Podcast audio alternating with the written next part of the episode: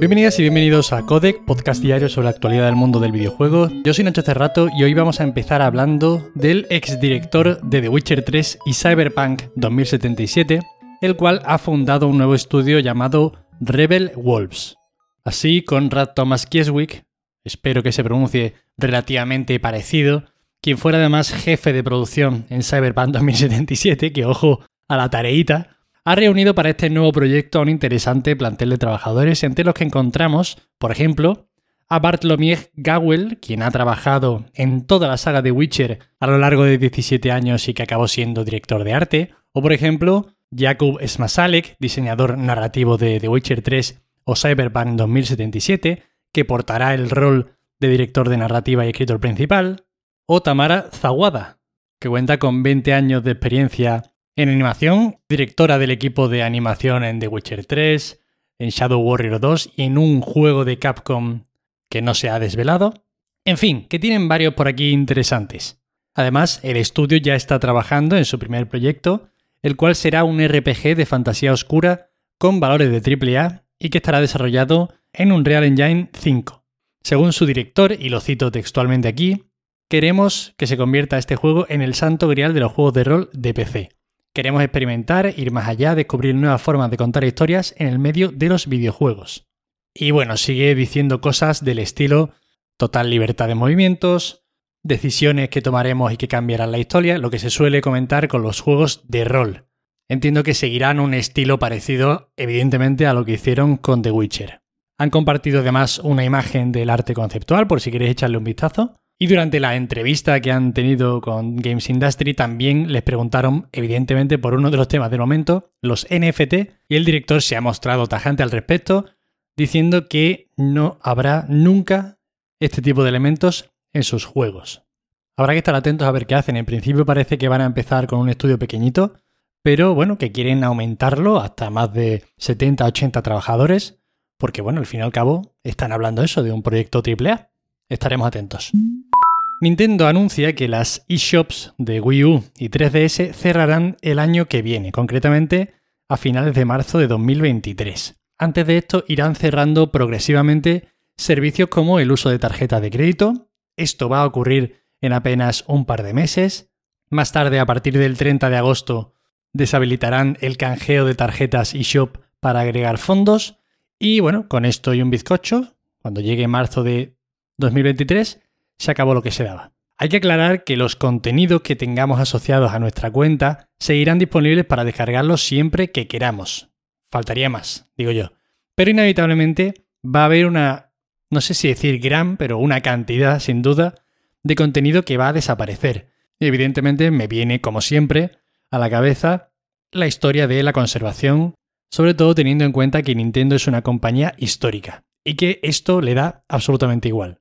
Es cierto que grandísima parte del catálogo de Wii U está en la Nintendo Switch, que bueno, que muchas cosas de 3DS ya han tenido la gente tiempo de comprarlas, pero es que aún así, es que yo no entiendo de verdad esta falta de interés cuando este tipo de datos y de juegos tampoco es que ocupen una cosa inasumible para una compañía. Lo entiendo más desde el punto de vista que quieran cerrar versiones de anteriores consolas porque quieran hacer relanzamientos y volver a sacarnos los cuartos. Vale, eso lo entiendo, tiene sentido. Pero ostras, habrá juegos que evidentemente muchísimos de estos no tienen planes de hacer eso y que bueno, que van a desaparecer. En fin, no sé hasta qué punto este tipo de noticias es más o menos dramática. A mí la verdad es que me da mucha lástima, pero bueno, entiendo que para otra mucha gente pues tampoco se pondrá mucho problema. Cualquiera me diría, oye, pues mira, si te interesa tal juego, compra lo que tienes hasta marzo de 2023 para hacerlo. Y ya lo tienes ahí guardado. Pues bueno, ahí, ahí os lo dejo. Y si no, pues siempre nos quedarán emuladores y cosas así, que joder, es que nos obligan a utilizarlos. Epic Games alcanza los 500 millones de registros en todas las plataformas.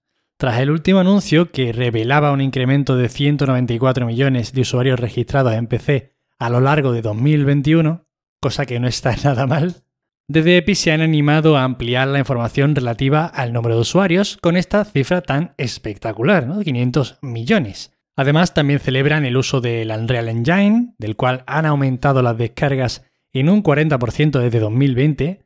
Sin duda es, si no el motor más importante de la industria, uno de los motores más importantes, claramente.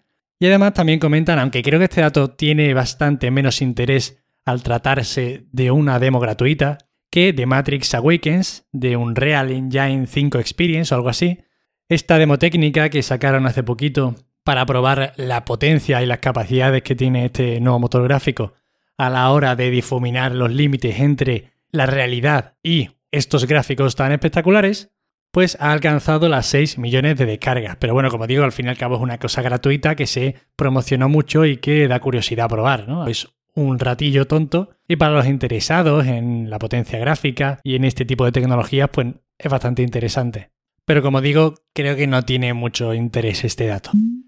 Hello Games ha publicado Sentinel, la nueva gran actualización de No Man's Sky. Siguen ahí dándole pico y pala al eterno No Man's Sky, al que yo le tengo mucho cariño, pero como siempre digo, me parece a mí que ya se ha separado demasiado de lo que yo tenía entendido que era el mensaje del juego inicial, original. Y bueno, entre las numerosas mejoras que han anunciado con este parche, destacan sobre todo, la inmensa mayoría van relacionadas con la renovación de los sistemas de combate y de los enemigos, muchísimas armas, mejora en las armas, además de nuevas misiones referentes a la historia de la creación de los centinelas. Bueno, se ve bastante relindo este juego en los trailers. Yo disfruto mucho viendo los trailers, pero ya os digo que estoy bastante despegado. Me acuerdo, de hecho, la época en la que jugaba yo al No Man's Sky, que estaba todo el día metido en hilos de Reddit en los que compartíamos las criaturas más guays, más gigantescas y cosas así que íbamos encontrando. La verdad es que fueron buenos tiempos, ¿eh? me gustaba a mí ese juego. Y estas son todas las noticias de hoy. Espero que os hayan resultado entretenidas. Ya sabéis que para cualquier queja, sugerencia o comentario me tenéis en arroba Nacho Cerrato en Twitter. Recordaros que hoy sale un tal Total War Warhammer 3 para PC, que para el que le guste los juegos de estrategia, de verdad que lo recomiendo muchísimo. Son muy buenos juegos.